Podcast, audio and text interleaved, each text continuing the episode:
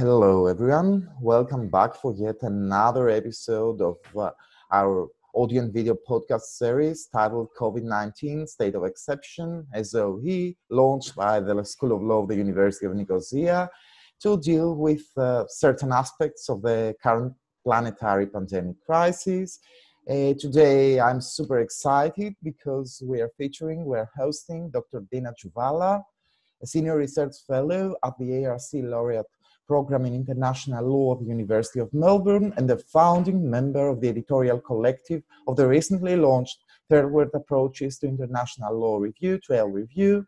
Dr. Tzouvala has previously worked as a lecturer at Durham Law School, where she also completed her PhD thesis entitled Letters of Blood and Fire, Socioeconomic History of International Law, her research places particular emphasis on history, theory, and political economy of international law. We're going to discuss certain aspects of the international legal construct based on uh, TWAIL exegesis. So we have an expert here today among us, a Greek scholar uh, making an academic career in uh, the far land of Australia. We're going to discuss uh, uh, about the current situation and the preventive measures adopted by the Australian authorities as uh, in, a, in the form of an intro to our today's podcast.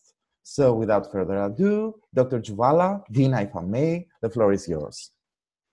Thank you so much. Uh, to begin with, thank you so much for the invitation uh, and the University of Nicosia for hosting this podcast. It's just incredible what you guys are doing, especially under these tough circumstances. And I think it's great to already start thinking a bit um, more theoretically and more academically about the things that are happening around us because it's just so easy to get overwhelmed, um, you know?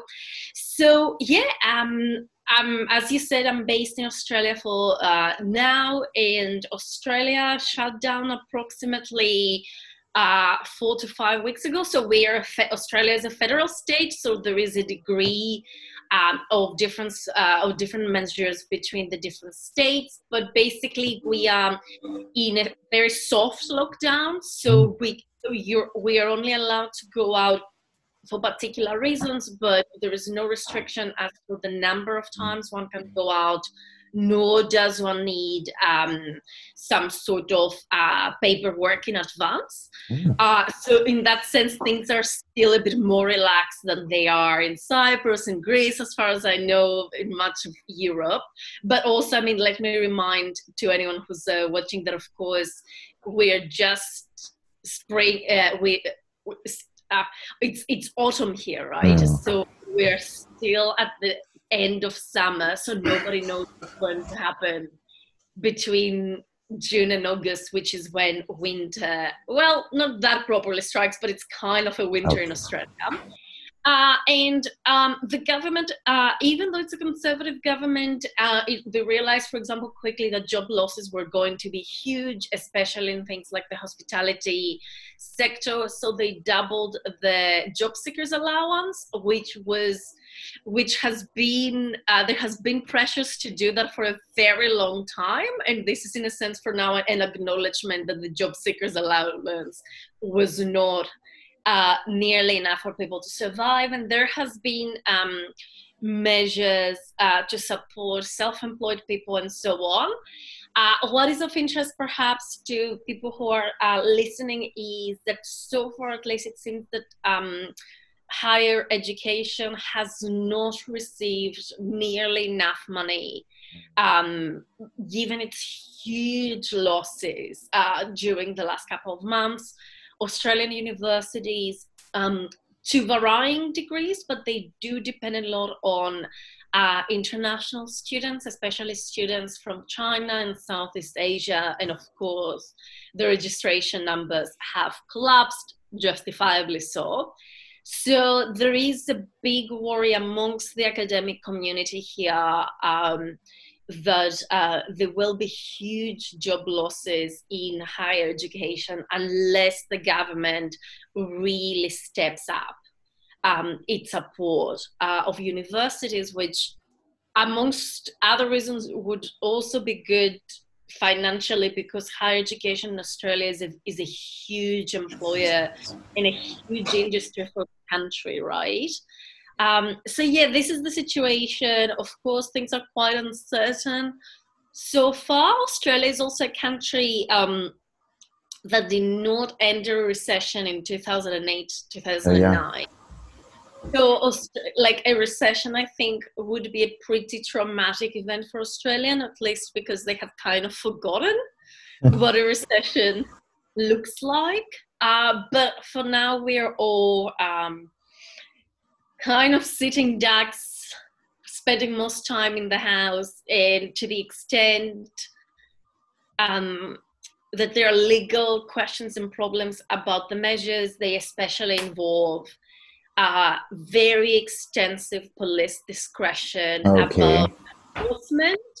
Uh, yes, so the laws have been drafted giving police very wide discretion about how and when to find people. So, for example, just to give you a sense of the concerns, in, in Sydney, it's mostly the eastern suburbs that had had um, huge numbers of the outbreaks. The eastern suburbs are more affluent suburbs of Sydney. Oh, okay. But fines are mostly confined in the western suburbs of Sydney that have actually they have barely any cases, but they are disproportionately the places where people of color and poorer people live in Sydney. So this is a point of concern for lawyers, but also, for, of course, for citizens and people who live here, which is um, the laws are quite vague and they're being enforced quite selectively. And actually, the selectivity has nothing to do with medical mm. necessity or rationality. So that's a point where civil society and civil rights lawyers are like are starting yeah and they will it seems that they will be sooner or later cases going through the courts so like law, civil rights lawyers have already announced challenges um, to some of these fines because in certain cases it can be a few thousand dollars which especially given the socioeconomic geography yeah. of the fines that can be quite an issue. So that's that's our current situation. Oh, thank you, Dina, for, for this intro. It's uh, really something learning uh, what the state of exception looks like in uh, a distant land in Australia. Here in Cyprus, things are a bit different, but uh, as you can, or as you have also pointed out, the socioeconomic geography of uh, the preventive measures is a factor of paramount importance vis-a-vis how governmental and administrative authorities are handling the situation, the crisis, uh, either in Europe, in Oceania, or the Americas. Let us now turn to your own field of expertise. Recently, you've contributed to the online COVID-19 International Law Symposium hosted by the renowned, the well-known international legal blog named Opinio Juris. Your contribution bears the title The Combined and Uneven Geography of COVID 19 or on Law, Capitalism and Disease, and it poses to the epicenter of the current debate, more or less, the basic coordinates of the TWAIL discourse, the third world approaches to international law discourse. Do you care to share your initial thoughts with our subscribers, with our viewers? What made you analyze the ongoing planetary health crisis under the lens of critical international law and the TWAIL scholarship? Sure. Yeah, to begin with, uh, I need to give a huge shout out to the organizers of the symposium. And yeah, to really encourage uh, your uh, viewers to go and read it. It has a huge number of contributions that deal with the outbreak, both from a doctrinal and a theoretical historical perspective. So there's something there for every uh, taste. Um, so, what has been really nagging me uh, about the way many people talk about the outbreak is this moral panic that the problem is that Chinese people are eating weird stuff and they have wet markets, and that's um, the problem, and that's why they're supposedly responsible for what is happening now. And of course, part of the reason this bothers me, of course, is that it is clearly racist, but it also bothers me because I think it misses what is really distinctive about this outbreak and other outbreaks before it, but especially COVID 19. And what, what I think is really distinctive is that it is actually China's modernity and especially China's rapid economic growth uh, and rapid transition to capitalism the last 30 years that is responsible both for the outbreak and for how quickly it spread around the world. So, in case your viewers um, don't know, the concern is, and that is a concern that had been um, expressed by radical biologists long ago. A concern is that as um, we are cutting down forests more and more, and we are pushing communities further into forests that previously were den- dense and uninhabited, we come to contact with viruses that we have not come before, with viruses that um, had as it, their habitat wild animals in um, very dense forests. And therefore, it's much more likely that some of these viruses will jump to humans and then from human to human. So, in a sense, and Wuhan and Hubei more generally has been one of the centers uh, of Chinese development the last few years. So, approximately, I think 10% of car production in China is actually happening in Hubei. So, oh, yeah. it is a very quickly uh, developed um, era. And, and for many decades, China was being praised for lifting billions of people out of poverty. But the flip side of that has been um, a very rapid intrusion into ecosystems in ways that, as it turns out, we can't understand exactly or predict the consequences. And the second aspect, of course, is that China is now profoundly integrated in uh, uh, in global value chains, in international capitalism, and it means that if a disease starts there, it's impossible to be contained. Chinese oh, yeah. people, goods, capital, like they move around the world all the time, and Western and others go to China all the time. Um, and therefore, what I wanted to flag uh, with this intervention that you mentioned was how it is Chinese modernity and development, not backwardness, that is at the very heart um, of this outbreak, and therefore, how we can start thinking also about um, the international laws that have underpinned this Chinese the Chinese entrance into globalization, for example, the 2001 Chinese accession to the WTO, to the World Trade Organization. Uh, and we can start thinking to what extent this um, globalization is uneven. Not everybody can move as freely and to what extent our international laws and institutions have contributed to an uneven geography um, that is now making the disease spread or exacerbating its um, negative consequences. So that was basically the core of my concern and the core of my argument. Okay, thank you, Dina. This is really important. This is really interesting, given the fact that TWAIL approach, especially in Europe, even in uh, a European country like Cyprus with the post-colonial and the colonial past, uh, the TWAIL approaches, so this, the so-called non-strictly positivistic approaches, uh, uh seldom do reach uh, great audiences, expanded audiences, or even uh, student auditoriums, class auditoriums. Anyway, moving now to my next question. You, as we pointed out, you belong to the newest generation with promising international legal scholarship, fostering contextual analysis of the international legal construct beyond the formalism of the so-called classical, traditional, positivistic, etc. doctrine. What lessons can we learn from incorporating a TWAIL approach to the contemporary debate about international institutions, either regional and or universal, and cooperation towards overcoming this existential crisis of the international system, this pandemic, this planetary pandemic crisis? So yeah, I mean, as you said really well, TWAIL is both a loose grouping of academics and let's say sensibility in the way we approach international law and the last three decades or so has been gaining um, popularity, admittedly mostly to English speaking context, and that's a limitation that we all of us need to address.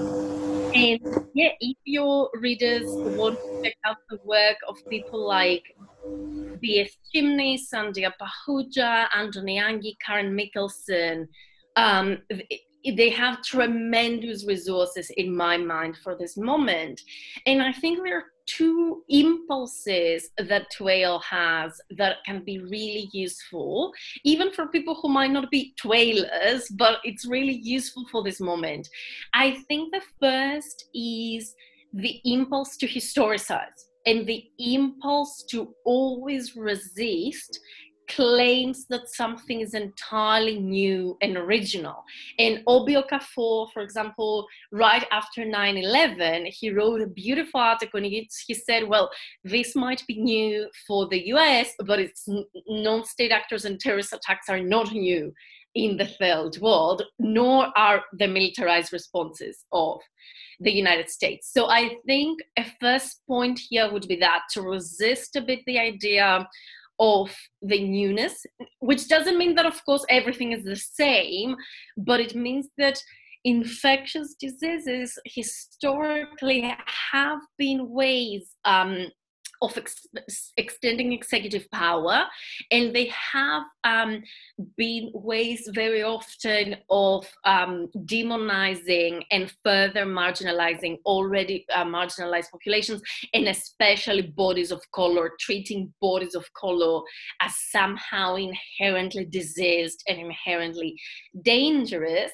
And the international legal order has been occasionally part of that. So that would be one thing to resist the newness and trying to find in the history of our own discipline and our own institutions uh, instances in which we've dealt with infectious diseases and how we did so. And I would say it hasn't always been particularly great. And one way we could think about it would be the way international laws especially regarding intellectual property, really slowed down, for example, the distribution of HIV AIDS medication in the developed uh, world by making um, prices really, really high and start thinking, for example, to what extent these laws uh, can hinder research and dissemination of research when it comes to essential drugs. So that would be one, right? Resisting claims of newness, looking to history. And the other things I would say would be I don't know if my fellow TWAILers would use this phrase, but like a hermeneutics of suspicion. So that's that's a phrase that has been used to describe the work the work of um, Nietzsche, Marx, and Freud. Basically, an idea that even behind nominally very neutral and positivist and doctrinal texts, there is always a second reading. One doesn't need to be a conspiracy theorist to believe that. Certainly.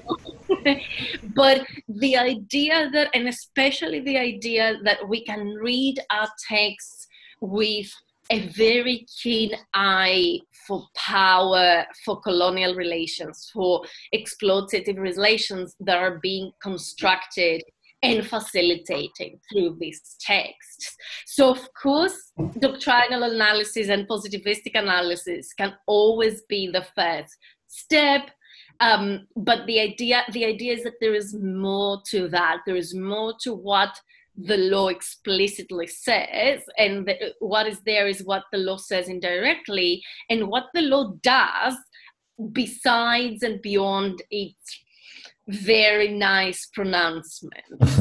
I would say that's what TWAIL can bring to this discussion, especially as we see now invocations of the public good, of public health, and things like that, which is a good thing, the return of the language of public good in my mind. But we should be really careful to see what sort of laws and practices it authorizes. And I think the work of TWAILers um, is is a very important uh, inspiration there.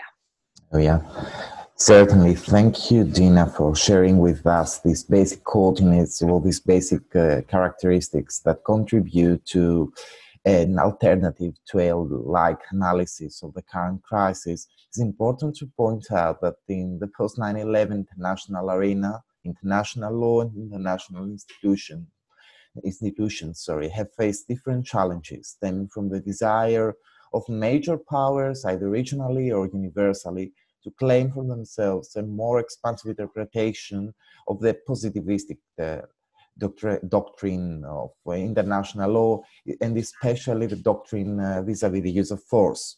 Do you think that the current health crisis poses yet another kind of challenge for the juridical edifice of international law? What about the obvious, at least from my point of view, danger of a recurring unilateralism coupled with a parochial revitalization of the nation state as the solid block of uh, international institutions?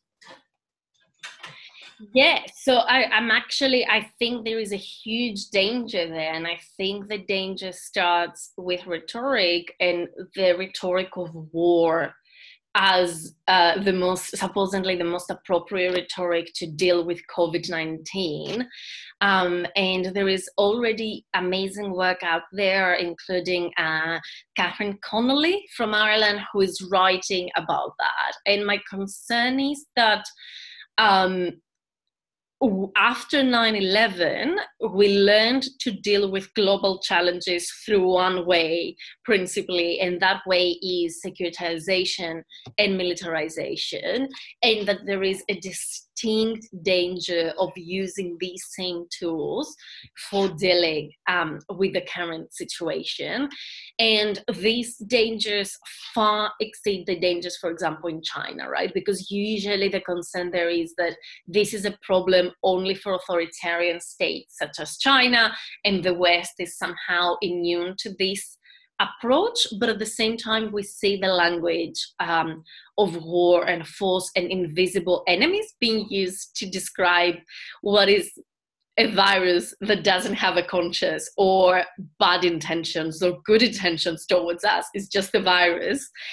Um, and what worries me is that there are precedents in towards that direction in international law. So during the previous Ebola outbreak, the Security Council, with a resolution 2177, actually designated the Ebola outbreak as a threat to the peace.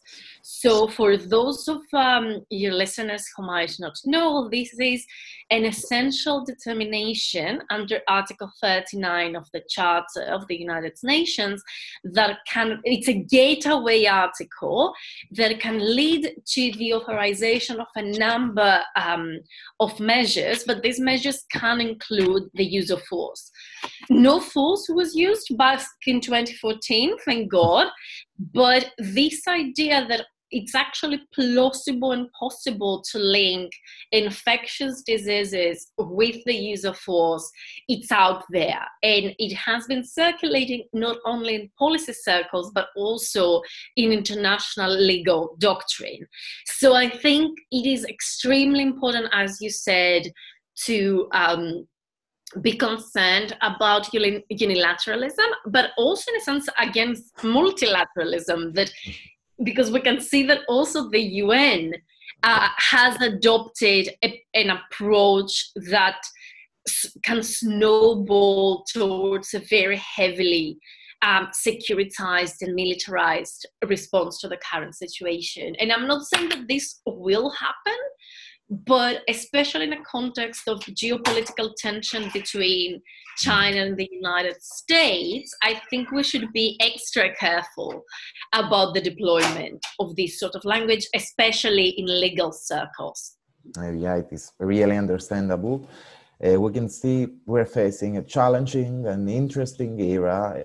The Security Council of the United Nations has not been seized, at least my knowledge, with the current situation. But as you rightly correctly pointed out, we have the Ebola precedent. Also, we should point out that uh, the United Nations peacekeeping operation in Haiti, bears or supposedly bears responsibility for yet another pandemic, for yet another crisis uh, in this particular edge of the world. And it's important to understand that uh, the, in the current edifice, in the contemporary edifice of international legal organization, we have more or less uh, endorsed the principle of uh, non-viable responsibility for international organizations. We have certain uh, judicial precedents, even uh, vis-a-vis the NATO operations or the the military operations back in Srebrenica, the jurisdiction, the jurisprudence, sorry, about the mothers of Srebrenica uh, before the Dutch uh, Supreme Court.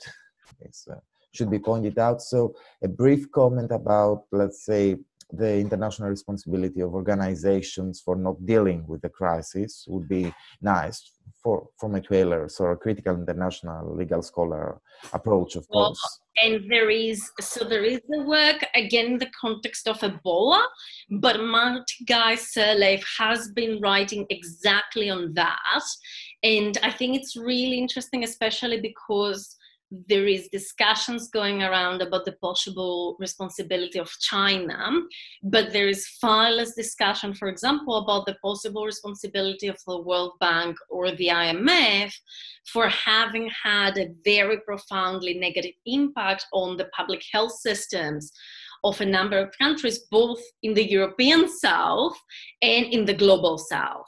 So, as you say, um, and I think discussions about responsibility, be it legal or political or moral responsibility tend to focus on particular actors but not on international actors very often. And i think especially um, after this crisis there and there has been very constructive um, doctrinal suggestions by TWAIL scholars such as Martin about how to think about the um, rules of international responsibility in a way that is better suited for understanding the spread of infectious uh, diseases because this is not how these principles have been drafted but it seems right now that our approach is a very particularly state-centric approach that imagines responsibility for incidents instead of responsibility for structural inadequacies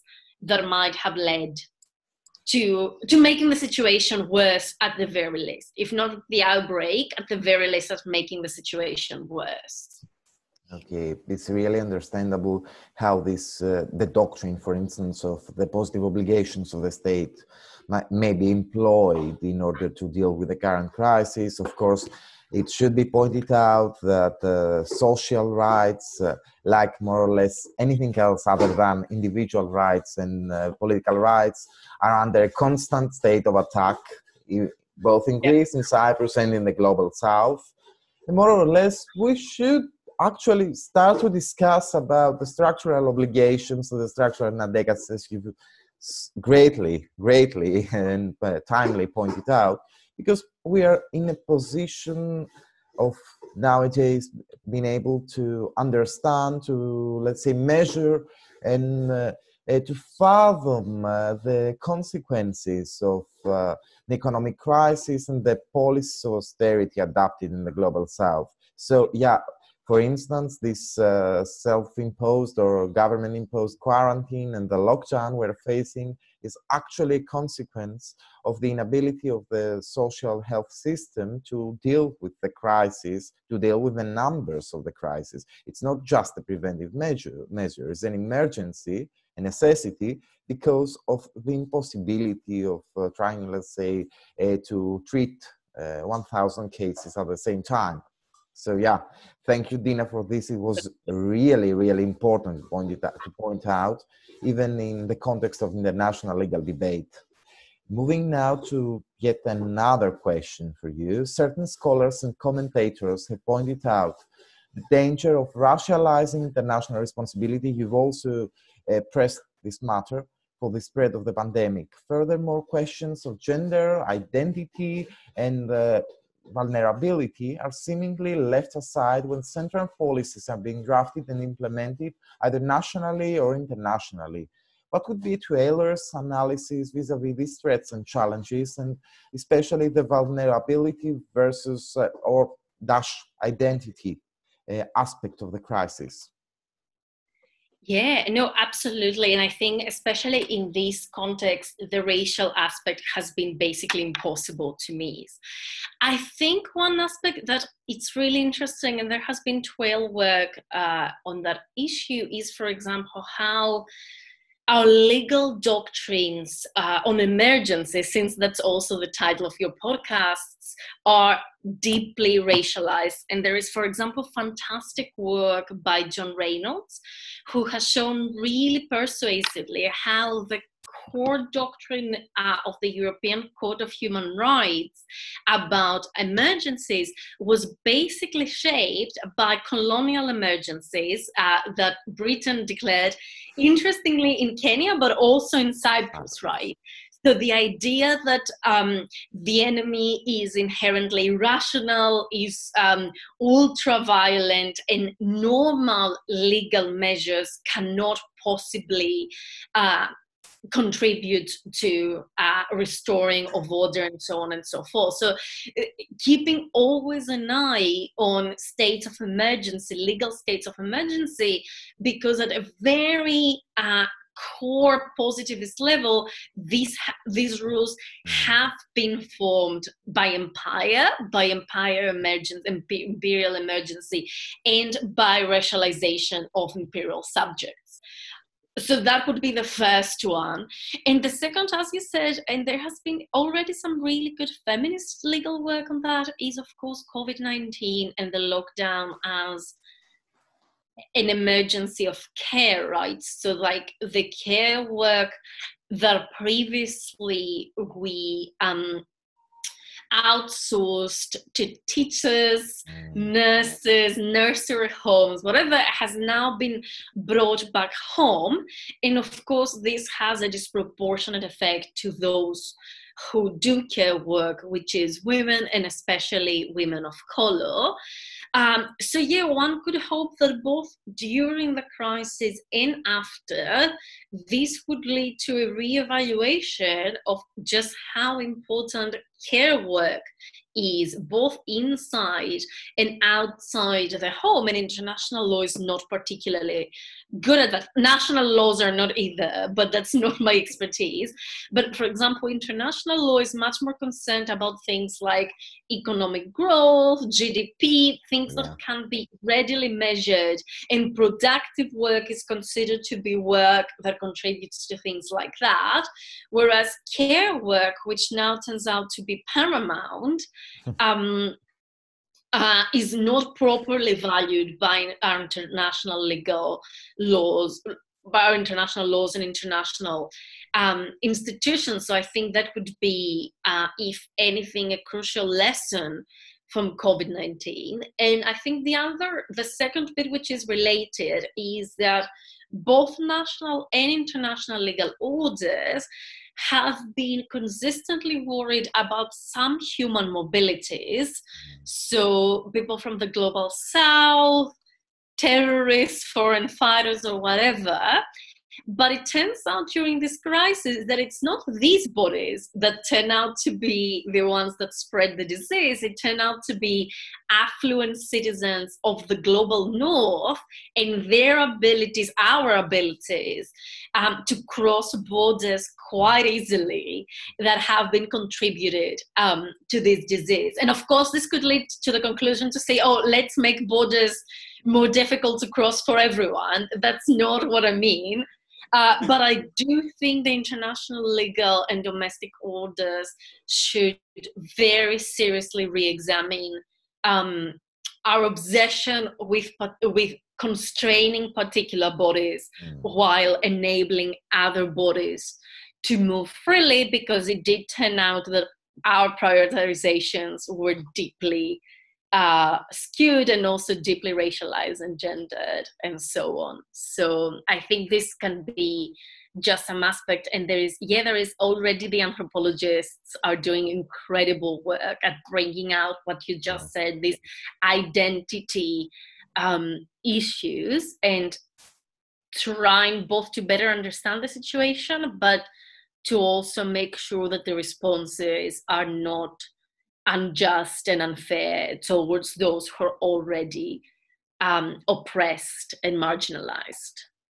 So ultimately, the current crisis is uh, more or less a revival of the Foucaultian debate about biopolitics, or the post-Foucaultian debate about necropolitics, the power of the international order or the power of a state uh, to mandate and degree vis-a-vis the corporal and non-corporal corporal bodies, so the body politic, uh, our individual, our individual bodies, and more or less the political community. It's really important to point out that notions of international solidarity or uh, responsibility to protect have remained outside the, or at the sidelines of the current uh, legal and political debate vis-a-vis handling and dealing with the current crisis.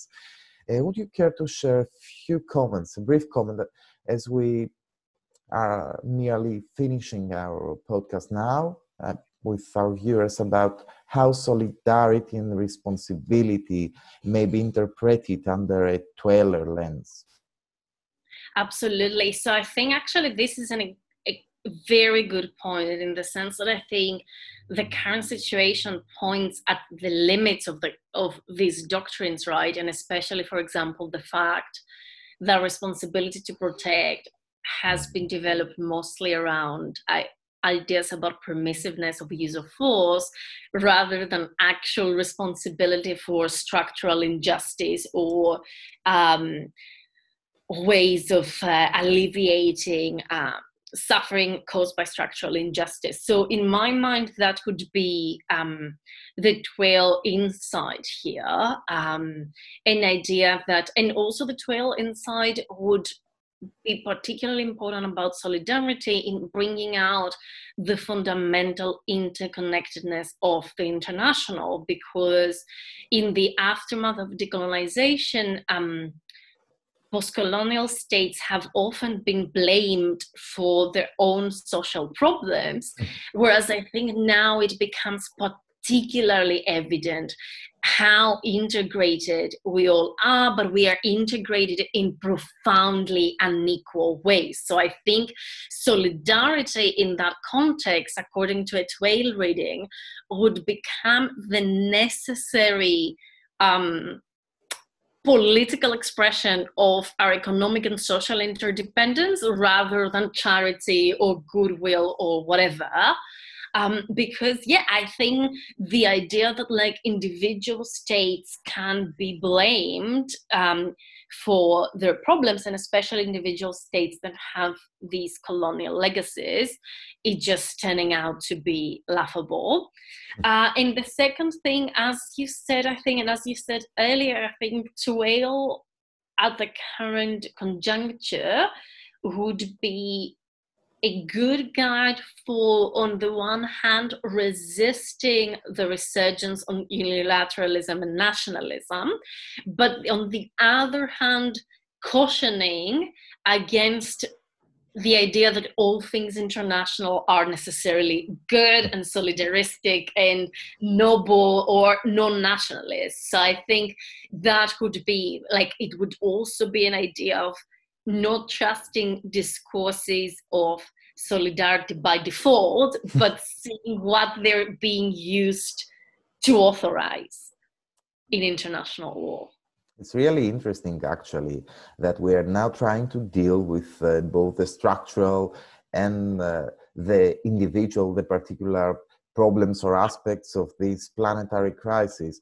But we tend to forget that the pandemic crisis was also uh, let's say, the footprint was also considered a colonial footprint or a, a, consequence of the relationships between the center and the peripheries, between the colonial master and the oppressed, because more or less uh, uh, the, what is now being considered the global south was also a laboratory for testing uh, or even for blaming uh, the, for the spread of diseases back in the colonial era before the decolonization movement uh, was effectuated. So please let me uh, to co- conclude with your brief uh, comments, with your brief remarks vis-a-vis the relationship between the center and the peripheries, because uh, some uh, scientists have suggested and politicians have also suggested trying um, vaccines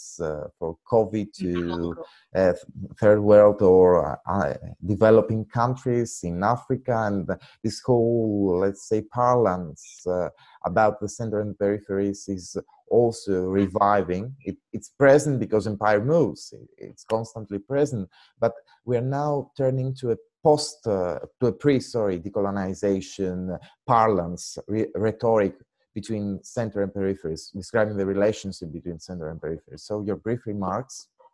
Absolutely, and there are also uh, initiatives in the United States to test also vaccines in um, African American majority hospitals and neighborhoods, and that's also another aspect, right? That this experimentation was happening in the global south, but it was also happening um, against people of color in the metropolis, right? So, and I think that's also part of the sensitivity that especially newer approaches to TWAIL is trying to bring in, and especially to make us think more inclusively when we are thinking about the distinctions and oppression that international law effectuates. So, one of these distinctions, of course, is rich countries versus poor former colonial countries.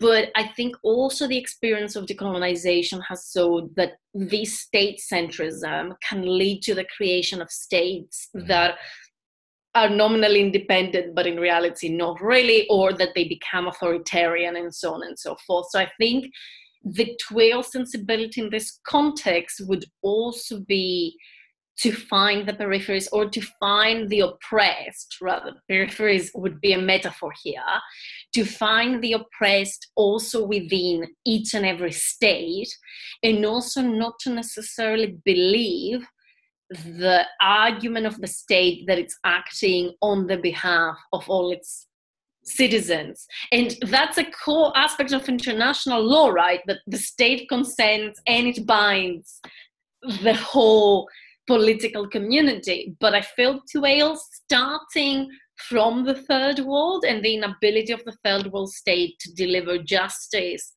to its own people, as for example Professor Chimni has shown, I think it also gives us the tool to think about our own political communities, even if they are in the global north, and um, the inability and unwillingness of the state to deliver justice or to deliver a just um, response to COVID 19 in this context. And it gives us at least the analytical tools to understand how this happens. And of course, then each of us can um, effectuate a different political response to that. But I think it gives us really valuable intellectual tools to that direction. Dina, thank you. This was an interesting, a super interesting discussion. Thank you for being with us. Thank you for sharing uh, your mind, your point of view, your expertise, and also uh, your reality in Australia with our viewers. And it's been uh, both a joy and an honor uh, having to uh, this discussion with you. Uh, we will, for sure, we will discuss again once the crisis uh, is over about uh, the legal construct we are and the legal doctrines we are both studying. Thank you, thank you, Dr. Dina Tzouvala. Thank you so much, Dimitri. Thank you. That was I really enjoyed the discussion, and I think, as I said before, I think it's a great initiative to be trying to think soberly in the middle of this madness. oh yeah. Well, dear friends, don't forget to subscribe to our YouTube channel, Unique School of Law, in order to get our latest news and updates. And also don't forget to like this video and uh, follow this playlist, the playlist COVID-19 State of Exception. Dina, this was great. We will talk again. Thank you. Absolutely. Take good care and solidarity. Bye. Bye. Stay